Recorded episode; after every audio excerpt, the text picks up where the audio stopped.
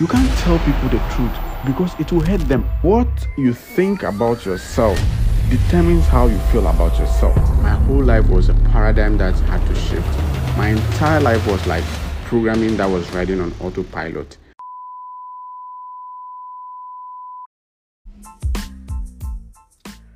Hi there, welcome to Life in Brief. My name is Ben Ofori and I am super grateful that you are here. It's a beautiful Sunday morning at the time of recording this, and you know, uh, the joy of having to kickstart an important journey like this with you, my friends and loved ones, is so overwhelming. Uh, I am extremely excited to be doing this right now with you all. Yeah. Before I even get into the nitty gritties of today, let me just say a big thank you to all of you for the support and love shown me over the past few weeks after I announced the launch of this podcast.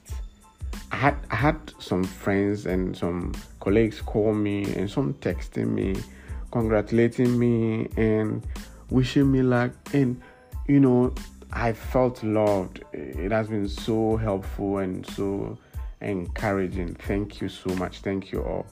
Uh, this is actually my first episode, and to be honest, it has been challenging and tough, like not as I imagined.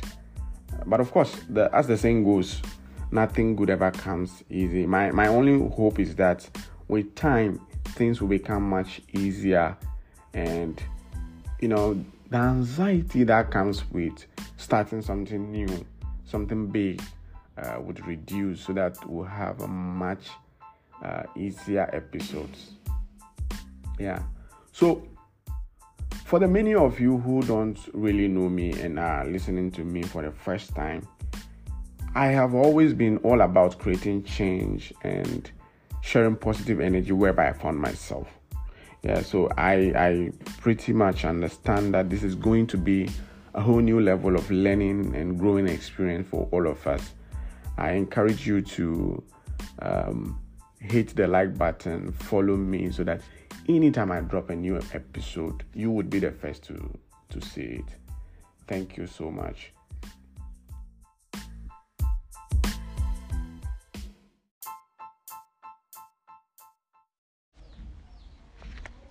As my first episode, there's that high temptation for me to jump right into issues, which I'm resisting right now. I feel it's it's much better for us to get along and for me to create that best friend vibe with you by making this episode a little more about me.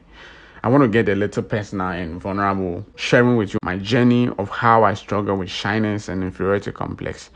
I will also share with you some personal stories and encounters that will make you smile and as well make you probably want to cry. Yes. Nevertheless, I also understand the kind of world in which we live today, where almost everyone is trying to put their best foot forward so they don't get judged.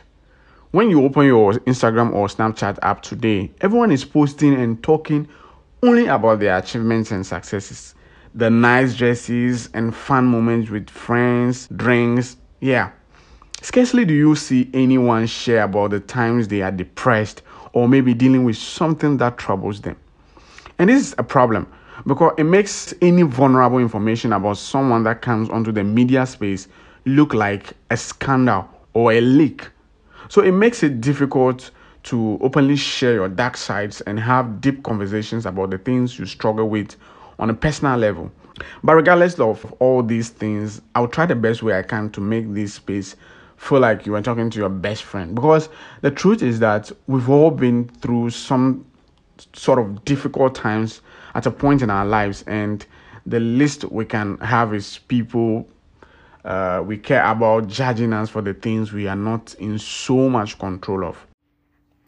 To start with, I know many people out there don't really see shyness as a problem because they think it's a temperament. And to be honest, I also don't think it's a problem until maybe it starts limiting you from living the kind of life you want to live. Now, if you happen to be uh, part of the cohort of people who see shyness as a temperament, pay attention to whatever I'm going to tell you right now.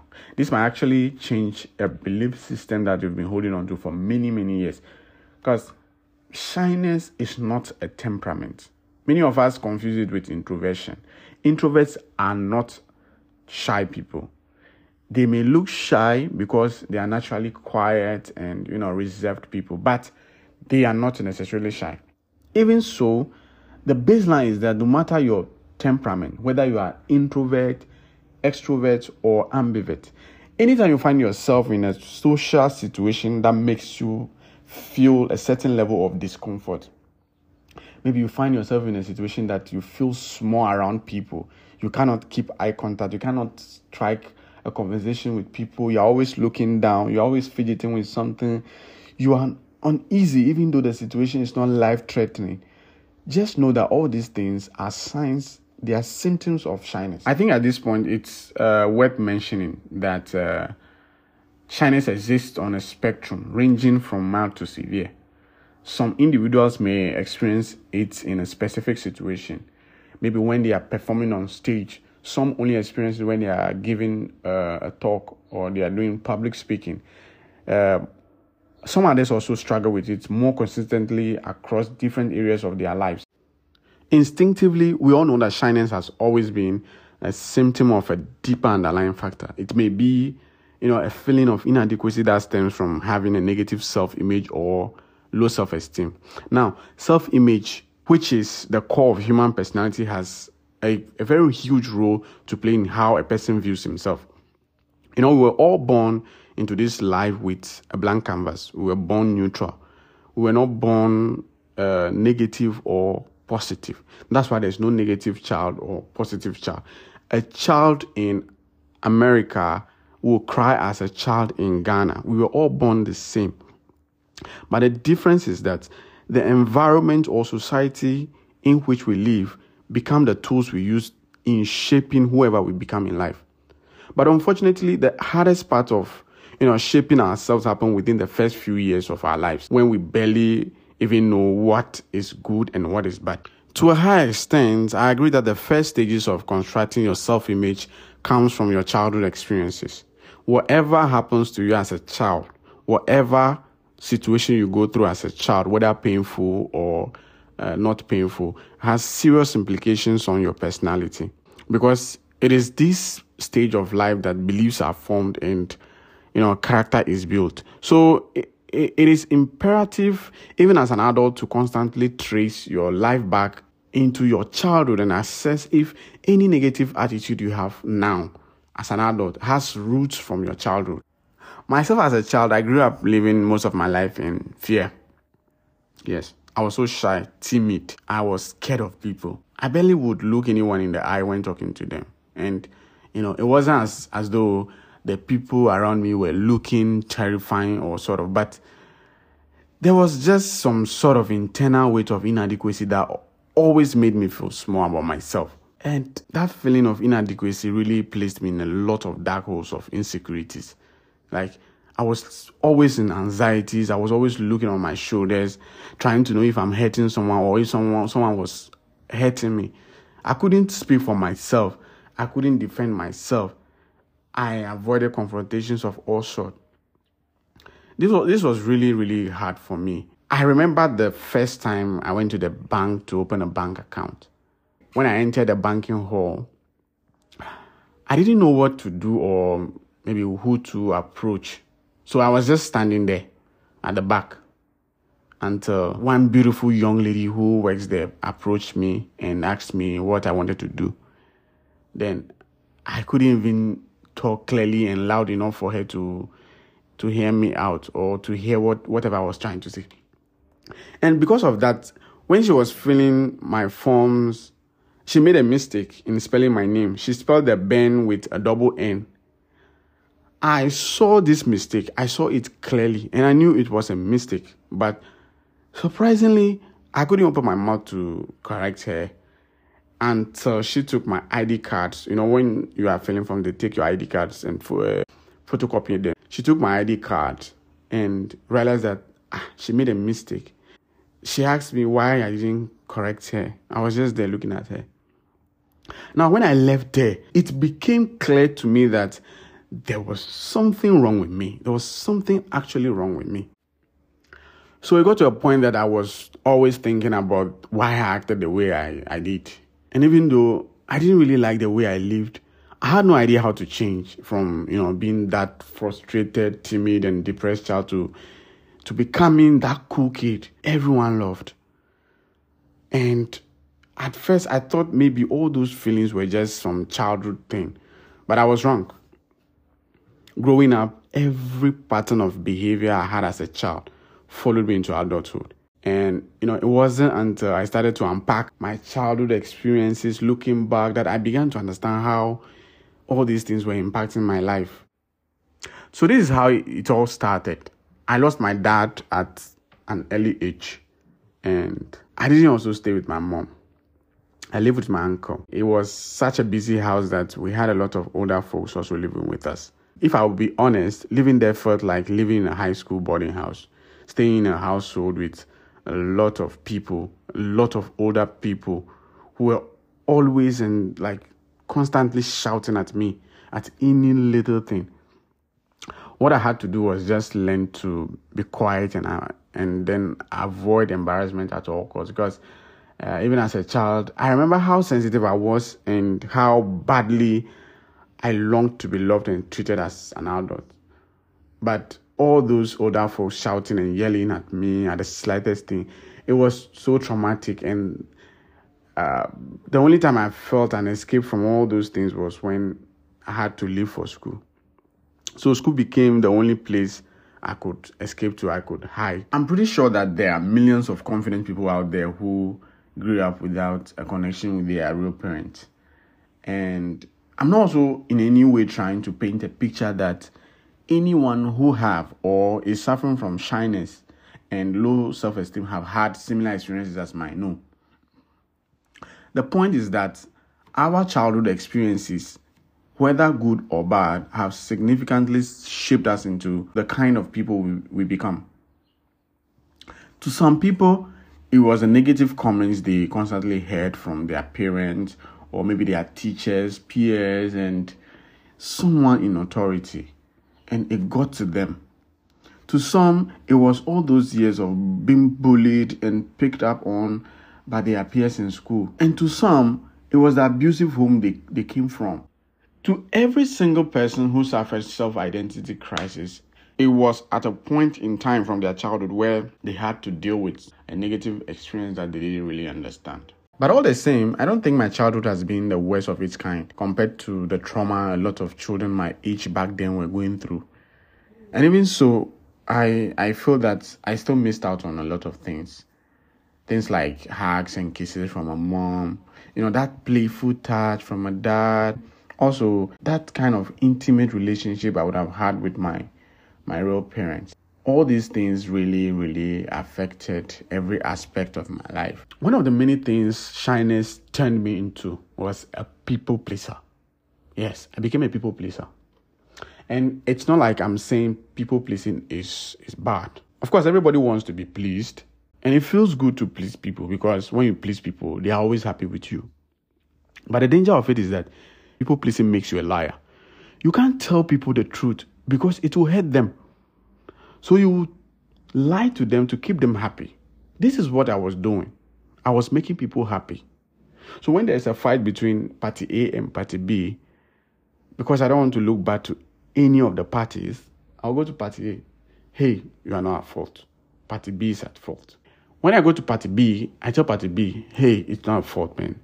Party A is totally at fault. He shouldn't have said this. He shouldn't have said that. And this is the situation I found myself in. I was pleasing people. You know, I became a pushover. I didn't have control over my own time and the things I liked. Someone would just appear, Charlie, let's go here, and off we are we are gone. I couldn't say no. And with my relationships, it was worse. I was I couldn't make friends. And even with the opposite sex, I was this kind of child that if you tease me with a lady or if you tease me with the opposite, I would cry. So it was a no go area for me. And even with the same sex, anyone who was outspoken and confident was a threat to me. I thought of confident people as, you know, these arrogant and insensitive people because they could say and actually do things I was so terrified of doing. And I think part of that came from the way I was raised at home to not talk when adults are talking. And honestly, honestly, I don't know if it's a good way of training a child, but one thing I've realized is that that kind of training made me timid. Even as an adult, I still have debris of that mental block that sometimes, you know, try to prevent me from holding meaningful conversations with people that are a bit older than me. One other aspect of my life that really got affected by the fact that I was shy and timid was the aspect of pursuing my passions. I can boldly say through my experiences that looking down on yourself, shyness, or you know, whatever you choose to call it, if not dealt with, can make you lose golden opportunities. I am saying this because back then, when I used to be so shy, anytime I'm given a, an opportunity to do something worthwhile, maybe represent my class in a quiz competition or do a presentation in class, even though everyone in the class knew that I was the best to do that, I always thought otherwise. I always felt that no, there was someone better. There was someone else that deserved that opportunity. And I would definitely mess up if I accepted to do it. I used to be so scared of getting people's attention especially in a more formal setting. I remember when I was in college, we were given a topic in psychology to present on, and I was part of this serious five member group. During the time of preparing for the presentation, I already knew that with the kind of group members I had, there was no way I was going to lead a presentation, so I often wouldn't show up for the presentation rehearsals. The funny part was that none of the group members were bothered about my unavailability because they also knew that there was no way I was going to accept to do the presentation on behalf of the group. So, fast forward on the D day of the presentation, the class was so quiet and you know everyone was serious. When it got to the turn of my group to do our presentation, the five of us came out to stand in front of the class and As usual, I stood at the extreme back just to not get noticed. Just when uh, the one who was supposed to do the presentation would start, the lecturer pointed to my direction and said, Hey, you, come and do the presentation. I looked back to see if someone was standing behind me. Then again, he pointed at me that, Hey, you. I said, You should come and do the presentation. now I was convinced he was talking to me, and immediately I couldn't feel my legs anymore. I started sweating profusely, and like seriously, my heart started pounding such that I thought someone standing close to me could even hear it. My world came to a standstill. And, and at that moment, I would even prefer to jump out of an airplane 25,000 miles above sea level without a parachute than face those 34 friends of mine in that little 15 by 30 feet lecture hall just to read a script. That was how desperate I was just to save myself from putting my face out there to face a possible embarrassment. All these things were because I didn't believe I was good enough. And with my relationships, it was worse. I was I couldn't make friends. And even with the opposite sex, I was this kind of child that if you tease me with a lady or if you tease me with the opposite, I would cry. I would cry helplessly. So it was a no go area for me. And even with the same sex, anyone who was outspoken and confident was a threat to me. I thought of confident people as, you know, these arrogant and insensitive people because they could say and actually do things I was so terrified of doing. And I think part of that came from the way I was raised at home to not talk when adults are talking. Honestly, I don't know if it's a good way of training a child, but one thing I've realized is that that kind of training made me timid. Even as an adult, I still have debris of that mental block that sometimes, you know, try to prevent me from holding meaningful conversations with people that are a bit older than me. So, how did I overcome my shyness? Now, sitting right here and telling you right now that I have fully dealt with shyness would be the biggest lie in history. Yeah, because even as an adult, uh, I still sometimes struggle with this kind of feelings, these feelings of inadequacy. And while I have managed to identify these negative thoughts and deal with them, they sometimes still threaten my self image. But you know, the tipping point was when I woke up one day and realized that no, the life I was living was not the life I wanted. And for so many years, I watched people live the life I wanted to live a life with less anxiety, a life you can be yourself, a life full of laughter, contentment, and fulfillment, a life that you are free to share your thoughts and, you know, love someone, chase your dreams without suffering from the trauma of being judged and ridiculed for living on your own terms. So I asked myself, what do I have to do to get there? And that leads me to my first point of how I dealt with my shyness. Now, one one philosopher said something really nice about desire for change that I really like so much. He said, The desire to change is a seed that must germinate from within, fueled by a deep and honest understanding of who we are and who we want to become. It is only through this self awareness that we can unlock the power to transform ourselves. I remember when I began this journey of changing the way I thought and felt about myself. One of the things that helped me was that I I had mental models. Yes, I would often look at the people living the way I wanted to live and just desire so much to be like them. So sometimes I would imagine myself talking and acting like them and you know mimicking every move that made them look cool.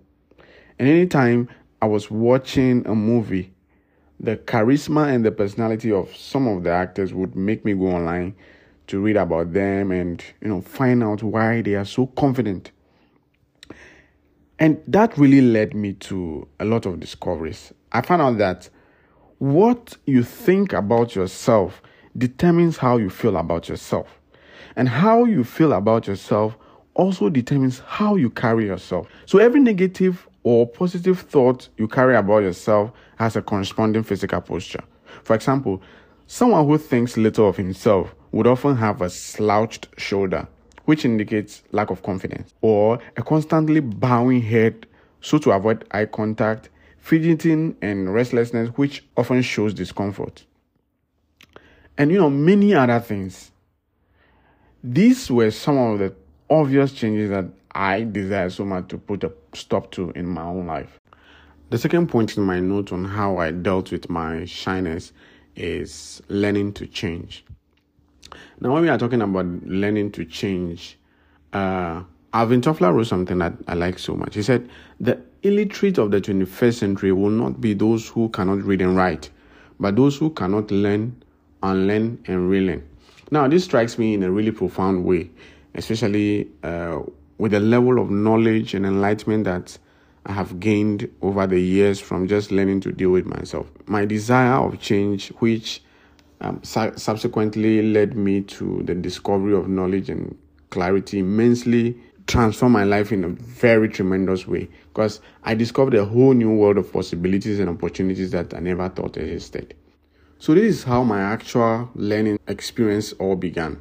One day, I had a friend who gave me a book to read. And the exposure I got from that particular book gave me an entry point into a new whole world.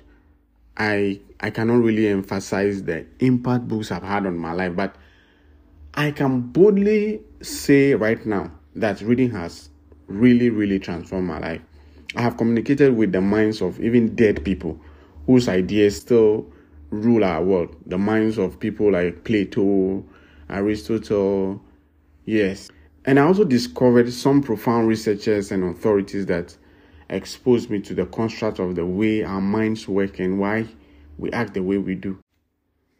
Now, when I first began to read and find information about the way I behaved, I realized that my whole life was a paradigm that had to shift.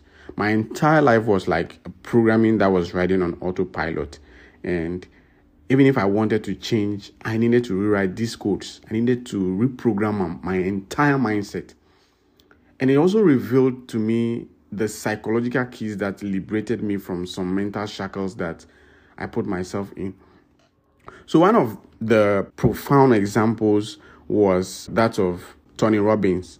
He said something in his book, Unlimited Power. He said, there's a program called neuro linguistic programming, which says that you can replicate anybody's results by simply imitating their actions.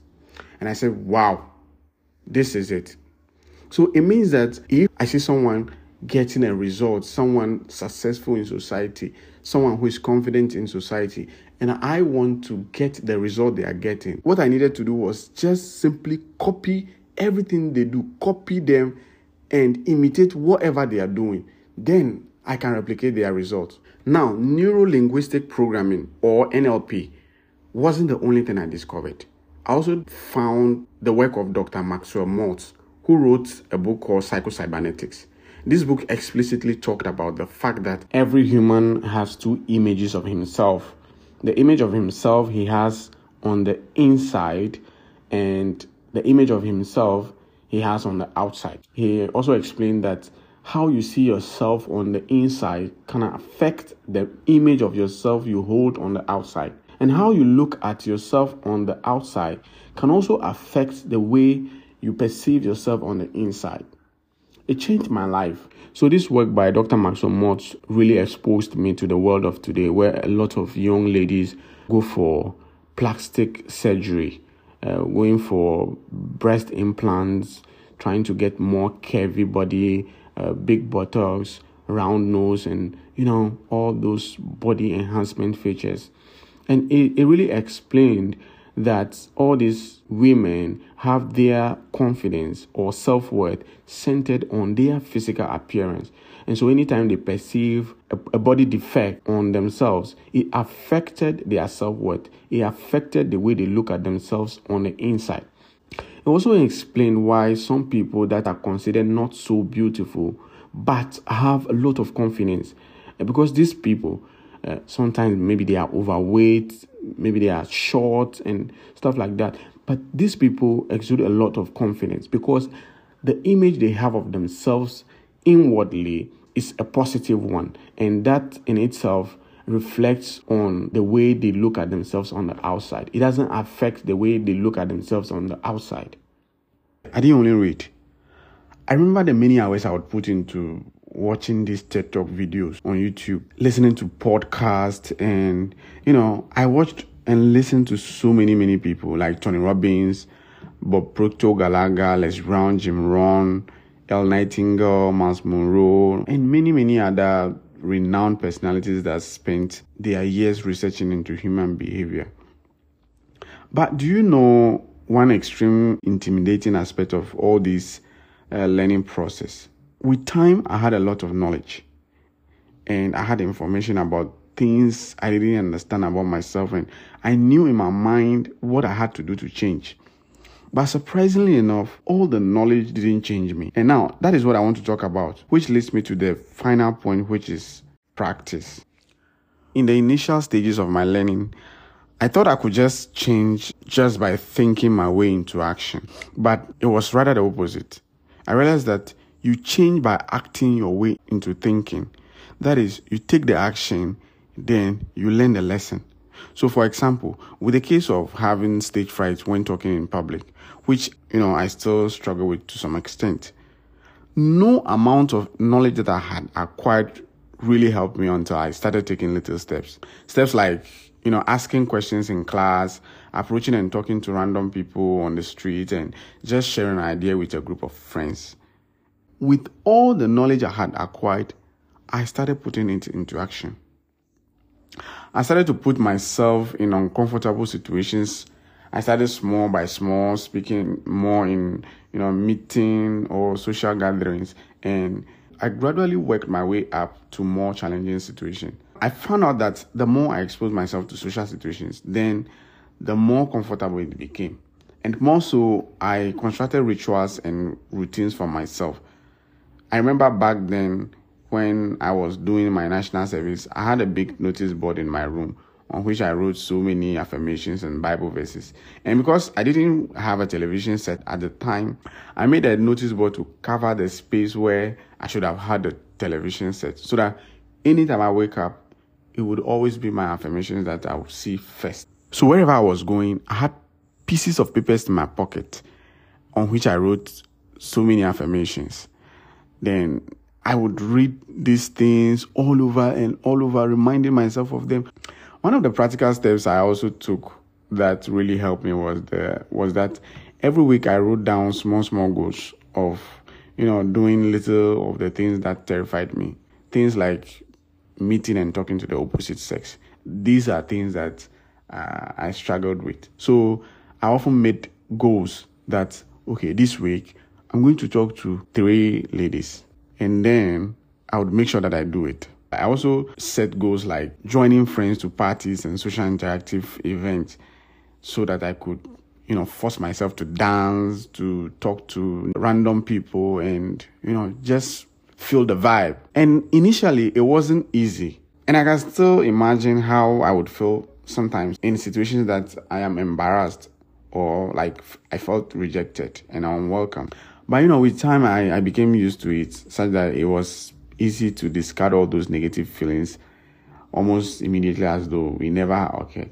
So, in conclusion, this whole journey of liberation wasn't, you know, a quick or easy one.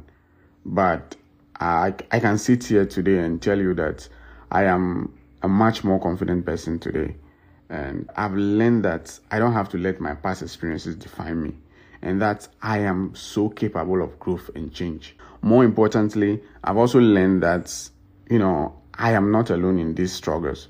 So many of us carry around the weight of negative comments and beliefs, and we are always feeling like we are never, never enough. But it's important to remember that we are not defined by what others are saying about us. We are complex, multifaceted beings with our own unique strengths and weaknesses. It takes time and effort to build a positive self image, but it's possible and you can do it. So I hope that my story has been helpful to you and that it encourages you to be more compassionate with yourself as well. Thank you so much for listening to this episode of Life in Brief and until next time, remember to be kind to yourself. Peace out.